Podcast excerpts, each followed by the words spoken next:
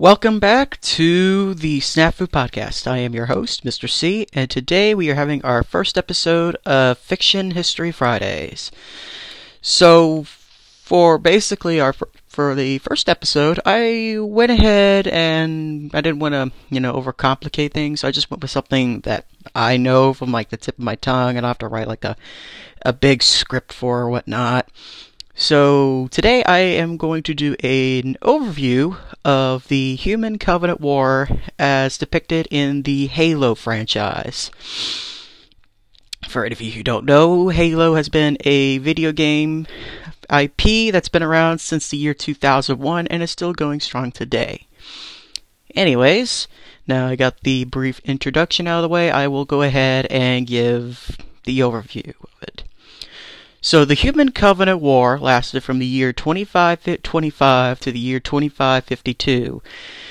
This basically resulted in the complete collapse of mankind's empire amongst the stars and the deaths of billions upon billions of human lives, and not to mention the various lives of the different alien species that made up the Covenant.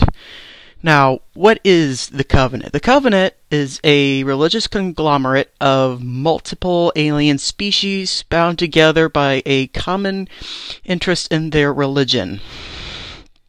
Their religion, they believe that the a, an alien race that came long before their time, known as the Forerunners, were gods and they wanted to embark on what, what they called the Great Journey, where they would go up basically think um, Islam's version of uh, 72 Virgins or Christianity's version of hell- heaven, um, the Viking version of Valhalla, you name it, it, it. It's basically paradise for them.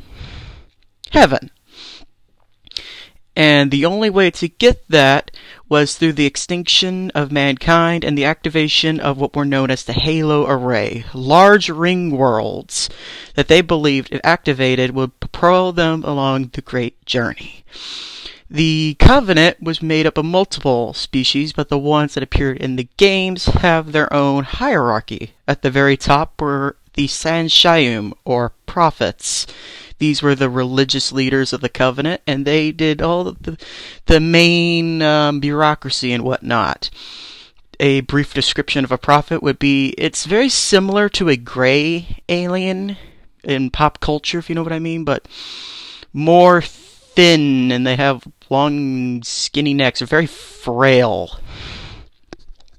The main arm, military arm of the covenant is the elites, or San'Shyuum. I mean, not San'Shyuum, Sangheili. The Sangheili, or elites, stand at about anywhere from 8 to 12 feet tall. They are incredibly muscular and are very humanoid in nature, but also very reptilian. And they don't have a bottom jaw, instead, they had a set of mandibles. Think predators from Predator. They made up the primary military arm of the Covenant and also served in the Covenant Senate. Then, um, next on the pecking order, were the Jiralhanae, or Brutes.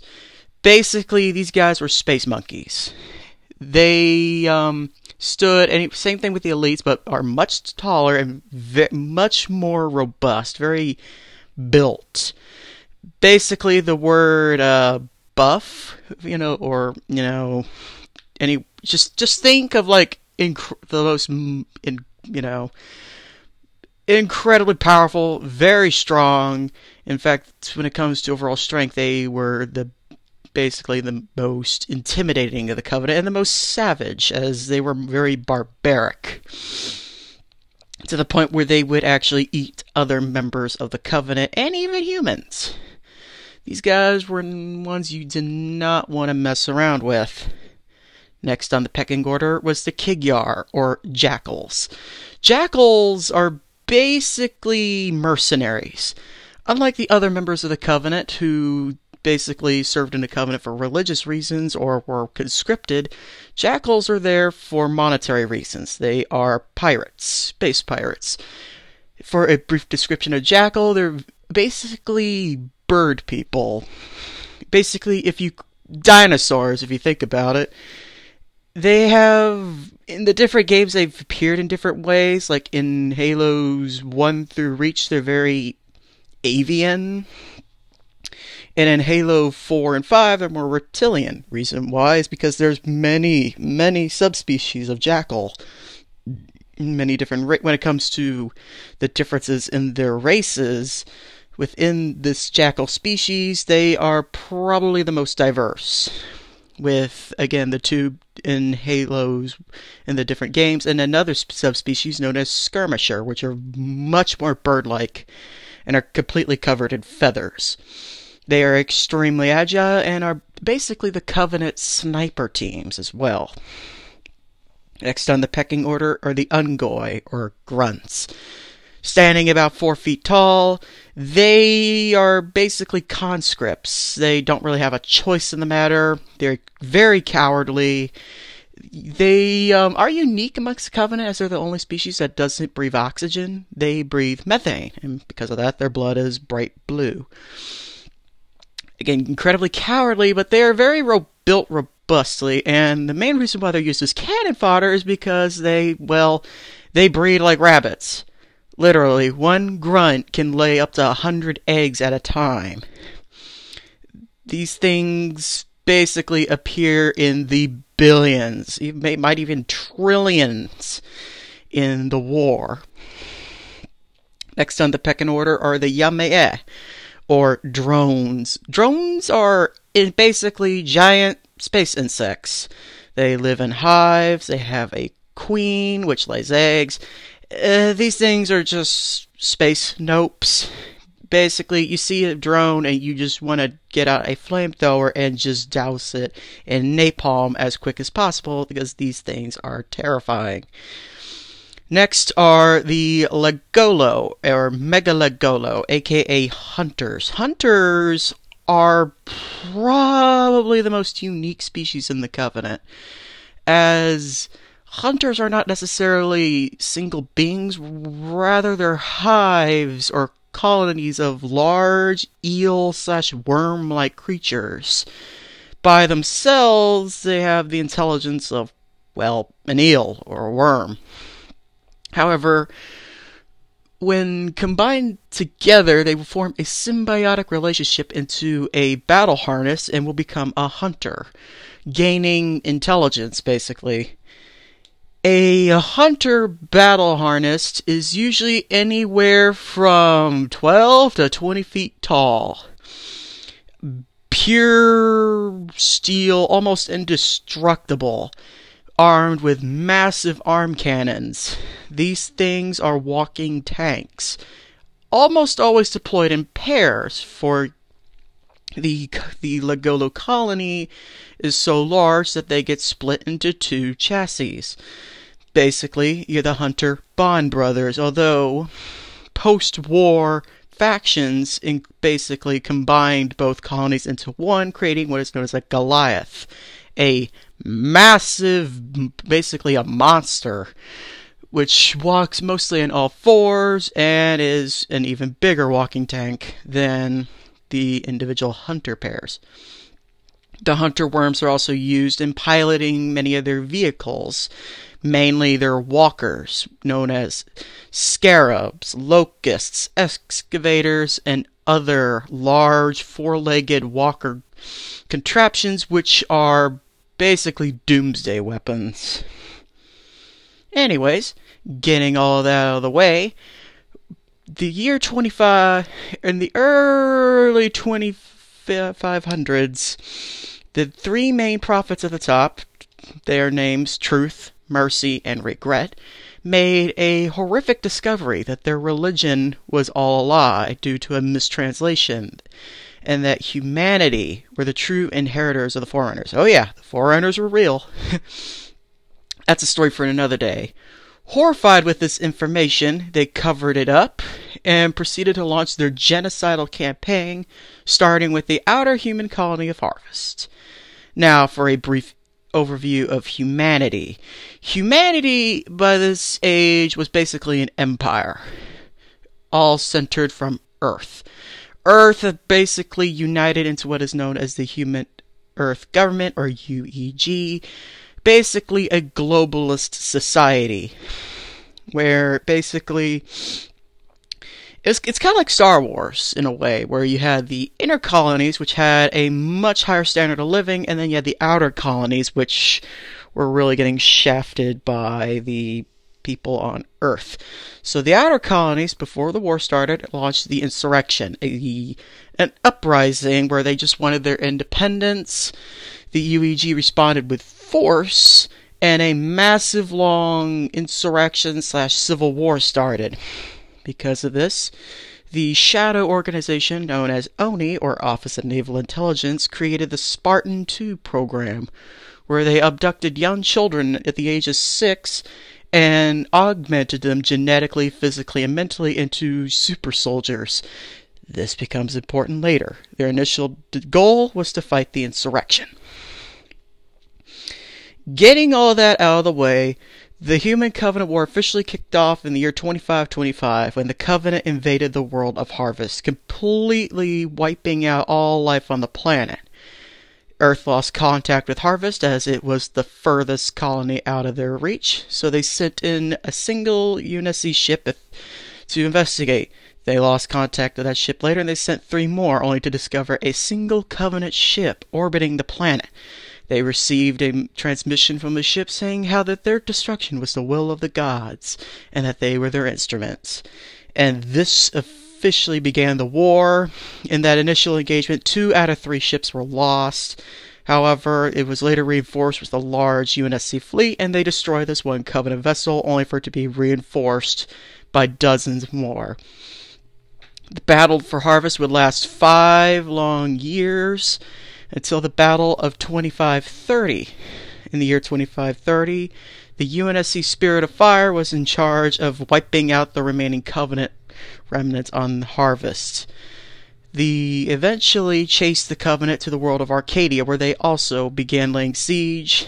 And to make a long story short, they, this one ship would pursue the Covenant to a Forerunner Shield world.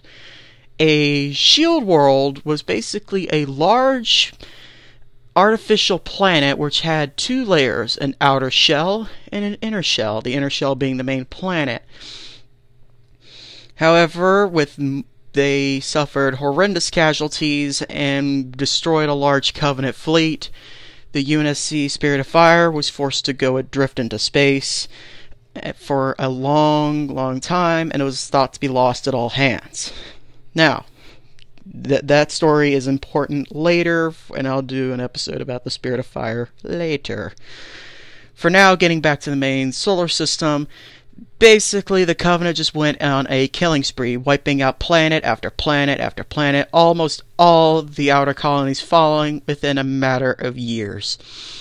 The UNSC's response to this, however, was the Spartan II program. The Spartan IIs were very effective against the Covenant, to the point where they actually started winning victories. The Covenant actually feared them to the point where they dubbed them demons. This back and forth, as you may call it, would go on for years to the point where ONI decided to create the Spartan 3 program. Basically, they took the orphans left by the Human Covenant War, put them into not as extreme augmentations as the Spartan 2s and gave them cheaper armor and basically sent them on suicide missions. Basically, the Soviet Union tactic of just throwing bodies at the enemy and to slow them down, and this had mixed results, but overall, it did make an impact on the Covenant war effort. As the years went on, more and more and more lives would be lost upwards in the billions. This leads all the way down to the year 2552 with the Battle of Reach. Reach was, in a sense, humanity's most prized colony, as it was its first colony, and after Reach, it was a straight shot to Earth. So the Covenant invaded Reach, and the UNSC, or the main military of the UEG, threw everything it had at the Battle of Reach, but would ultimately lose in the most disastrous defeat in the entire history of the war. One ship left the planet in a hurry, the UNSC Pillar of Autumn.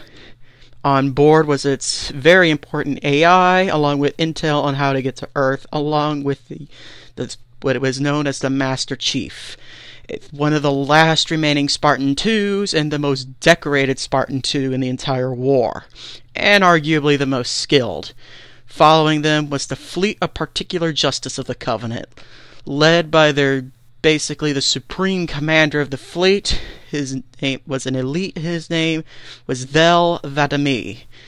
There, the UNSC's Pillar of Autumn discovered the first Halo ring, Installation 04. During the, the days that would follow, the spirit, the Pillar of Autumn would fight the Covenant on the ring to the point where eventually the crew on board the Pillar of Autumn interrogated an elite and they thought they found a weapons cache. The Master Chief was busy securing the control room of the Halo Ring while the captain of the Pillar of Autumn, Captain Jacob Keyes, led a small expeditionary force to this alleged weapons cache to steal it and try to get an upper hand on the Covenant. Little did they know this was no weapons cache. In fact, it was a containment unit for the reason the rings were built. You see, these rings were massive super weapons, yet they were planets. They were built to wipe out all sentient life in the universe. Why? Because the Forerunners were long ago were locked in battle with an ancient parasitic organism known as the Flood. The Flood fed on all sentient life forms, and with it grew stronger and stronger and stronger, and by the end of the Flood Forerunner War, they had almost complete control of the entire Milky Way, forcing the Forerunners to use the Halos as a weapon of last resort. You can expect that I will do a future episode about the Flood Forerunner War. Anyways, basically, they accidentally released the flood. The flood spread throughout the ring, Captain Keyes being among the infected. The infected basically no longer resembled their former selves and returned to basically mindless monsters linked together by a hive mind. There, the Master Chief, in a desperate attempt, destroyed the Halo array by blowing up its reactors and the reactor of the Pillar of Autumn, completely destroying the ring and making a desperate escape on a single UNSC bomber. Thel 'Vadamee faced immediate disgrace following this humiliation by the hands of a single demon. He was brought back to the Covenant holy city of High Charity, a large, planetoid, space station esque thing about the size of Earth's moon, where he was stripped of his rank and marked as a heretic. Later on that same day of his trial, the Covenant would finally launch their invasion of Earth, but notably they came short-handed, not that many ships compared to the Battle of Reach. You see, this was the fleet led under one of the main prophet hierarchs, the Prophet of Regret. He found a portal to the Ark, the Ark being the birthplace of the Halo Rings, which was located on Earth, mainly in North Africa. What he didn't know was this was humanity's homeworld. By sheer accident, the Covenant discovered humanity's homeworld. There, the Master Chief linked up with UNSC forces and would fight the Covenant on Earth until the main Covenant supercarrier would activate a portal well, they used what was known as slip space tech technology, basically little wormholes. In the middle of the city of New Mombasa, the chief boarded a ship known as In Amber Clad and chased the supercarrier through the portal. Meanwhile, on Earth, the High Prophet of Truth, for the longest time, mistrusted the elites and planned to replace them. So, following Regret's departure of Earth, he put this plan to action. All of the main brutes on Earth were upgraded, were augmented with far superior weaponry to the elites in secret and began to purge the elites in the military. All done in secret. And soon the Battle of Earth went from being a war focused, led by the elites, to basically a small civil war between the Covenant on Earth and then the brutes just taking over the entire operation and calling in reinforcements. Meanwhile, with the covenant, with the prophet of regret, Regret found the next Halo ring, Installation 05, aka Delta Halo. There, the UNSC and Amber Clad would engage the Covenant on the ground, and the Master Chief would eventually kill the Prophet of Regret. Meanwhile, at High Charity, Thel 'Vadamee was stripped of his rank, of course, but he was later appointed to the rank of Arbiter. A way of basically regaining one's honor for what they lost, to die in a suicide mission to propel them along the path of the great journey. The Arbiter would use his new title to lead troops into battle against a small force of renegade Covenant units who basically figured out that everyone was drinking Kool Aid and this was suicide he would put down the Covenant insurrection before being deployed to the ring itself to retrieve the activational index. There he would encounter the Flood, which millennia earlier broke out of containment cells similar to the ones on Installation 04 and had basically started a massive infestation underneath the library or the place where the index was kept. There he and the Master Chief would be captured by the Flood and brought before its main intelligence, the Gravemind. There he basically learned the truth of everything.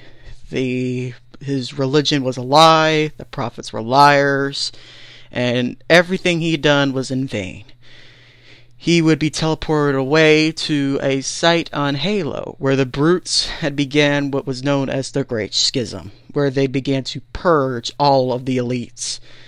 There, the Arbiter would lead an, basically an insurrection against the brutes and started a full on civil war against them, where he would lead elites, grunts, and hunters in a war against the brutes. The Master Chief was teleported onto High Charity. There he would fight through waves upon waves of Covenant until the Flood played their ace in the hole, where they basically captured an Amber Clad, rammed it into the High Charity, and began to spread amongst the Covenant Holy City. There, the chief would chase the Prophet of Truth to earth as he departed, leaving the Prophet of Mercy to die by the hands of the Flood. There, after that, basically the Covenant fleet, what was left of it, left for Earth. Meanwhile, High Charity would become a flood hive. The Arbiter linked up with some human forces on the ring and would form an alliance with them, and together they killed the main leader of the Brutes, Tartarus, and stopped the ring from firing. Where there, the Arbiter would link up to with the UNSC forces, return to Earth, link up with the Chief, who before were enemies, and would eventually become friends by the end of the Covenant War, which was mere days away. There they pushed back the main Covenant force on Earth, and the Prophet of Truth would would find the portal to the Ark, open it, and leave along with what was left of the Covenant fleet. A single flood ship entered into Earth and crash landed near the portal. There it would begin to spread. However, elite reinforcements would arrive at Earth and completely wipe out the flood. Granted, they destroyed half of Africa in order to do so, as this was the true nature of the flood. They all measures were necessary in containment. There, the elite fleet, along with a single UNSC ship, the Spirit, the Forward Unto Dawn, with the Master Chief and Arbiter in tow, chased the Covenant into the Ark, and there the Battle of the Ark began. As the small elite fleet engaged the Covenant fleet in a battle where they were outnumbered three to one. The elites would win this battle and, and an overwhelming victory in space. Meanwhile, on Earth, the chief would find the cartographer, a map of the entire installation, and would eventually track down the Prophet of Truth and attempt to stop him before he would light the rings. There, the Master Chief, Arbiter, human, and elite forces would launch a massive assault on the control room, deactivating the three main shield generators around it. But then High Charity arrived, crashed into the planet, and the flood began to spread. However, the flood knew what would happen if the rings fired and formed a very, and I do mean very brief, alliance with the chief and the arbiter to stop the prophet of truth. There, the Arbiter would get his revenge on the Prophet of Truth and kill him, and deactivate the rings from firing. The Flood, of course, turned on them immediately, and so the Chief and the Arbiter set out to basically. They launched an incomplete Halo ring, which was meant to replace the one Chief destroyed in the first Halo game.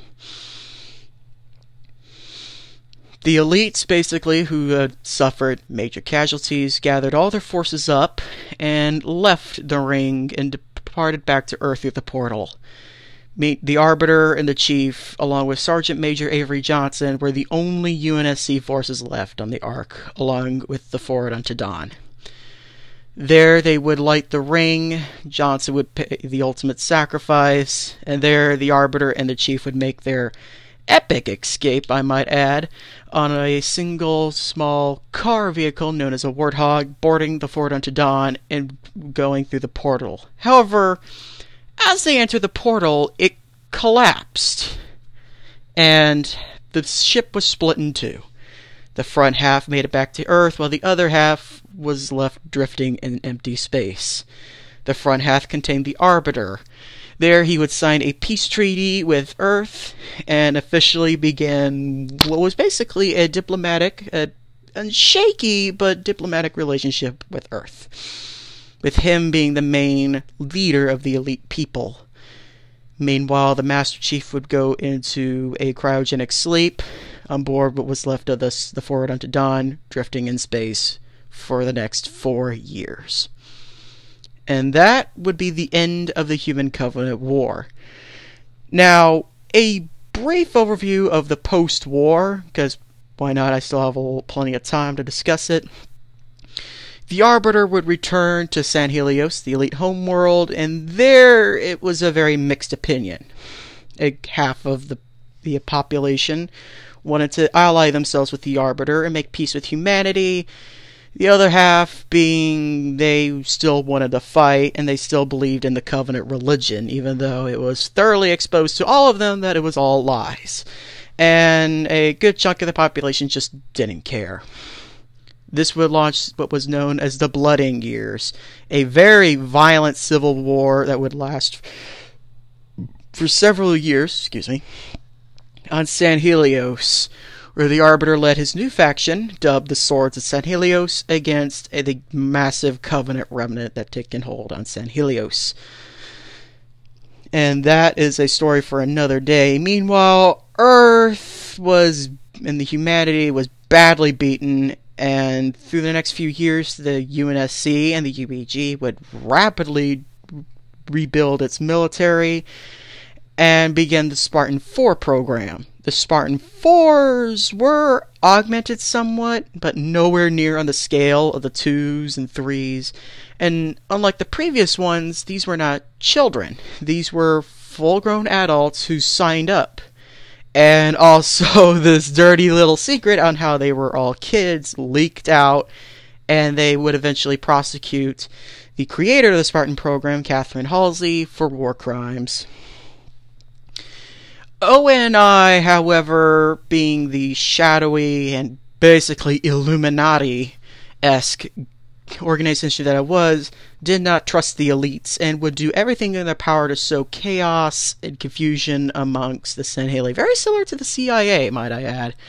To the point where they even gave weapons and supplies to the Covenant Revenant to keep the elites busy in their war against the swords of Sanghelios and the Arbiter. As for the other Covenant species, the Brutes, who basically became the main military arm of the Covenant, had their own civil war. However, many, many Brutes would continue to serve what was left of the Prophet leadership.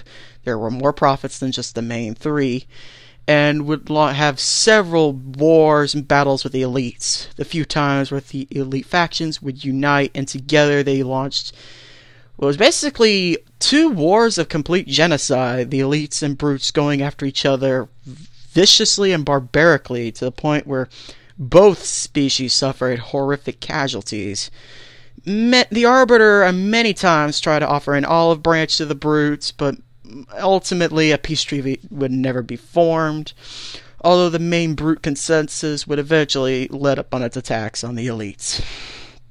The grunts would continue to be grunts, being the pitiful and pathetic little creatures that they were. A large chunk of the grunt population actually became workers and allied to humanity. In fact, many UNSC stations were garrisoned by grunts and elites. In a coalition of sorts between the Swords of Sanghelios and the various grunt factions. But overall, the grunts, mm, for the most part, remained neutral, although still a large chunk of them were with the Covenant remnants. Hunters, being the large beasts that they were, again were split between the Covenant factions and the Swords of Sanghelios, as it was the elites who tamed the hunters in the first place. Not really all that surprised to see them ally themselves with the elites. Same thing with the drones, nothing really to note there. Jackals, the Jackals, I think, would be the ones who really benefited from the end of the war, as the various Jackal factions would once again begin space pirating and would have multiple different factions, some of them even allied with humanity. Mostly, though, with the insurrection, which started immediately after the war ended Uh, as the UNSC and the UEG basically ended their little truce with the insurrection and once again started bullying what was left of the outer colonies. Many of these outer colonies would actually turn to weird cohabitation with many covenant species, mainly elites, jackals, and grunts living amongst humans. A very strange outcome, as you would think there'd be massive amounts of xenophobia in the outer colonies, where a lot of times they would just get along. It was very unusual. However, in the post war, many Covenant factions would rise to prevalence. However, one faction rose to basically the top of the pecking order, in fact, will be the villain in the next main game. This faction was very, very different than the others, as these were atheists. They knew the Covenant were liars. In fact, they broke off during the war. And surprisingly, it's a brute faction. I say surprisingly because the brutes were the most fanatical amongst the Covenant religion. They are led by a brute by the name of Atriox. He is everything opposite of what an elite, I mean, what a brute is. Well, yes, he is brutally strong to the point where he even fought three Spartan 2s in hand to hand combat and won. However, he is a tactical genius and incredibly charismatic to the point where he built up his own army uh, with a small fleet of ships, and it has both elites and brutes in it. Granted, the elites are mostly mercenaries. However, many of them just blindly follow Atriox, as he's apparently that charming and they will be the villains in the next upcoming game, Halo Infinite. And that's all I'm really going to cover. So, this has been the very first episode of Fiction Lore Fridays. I hope you enjoyed, and I will catch you on the next episode. Have a happy Friday, and as always, Avita Zane.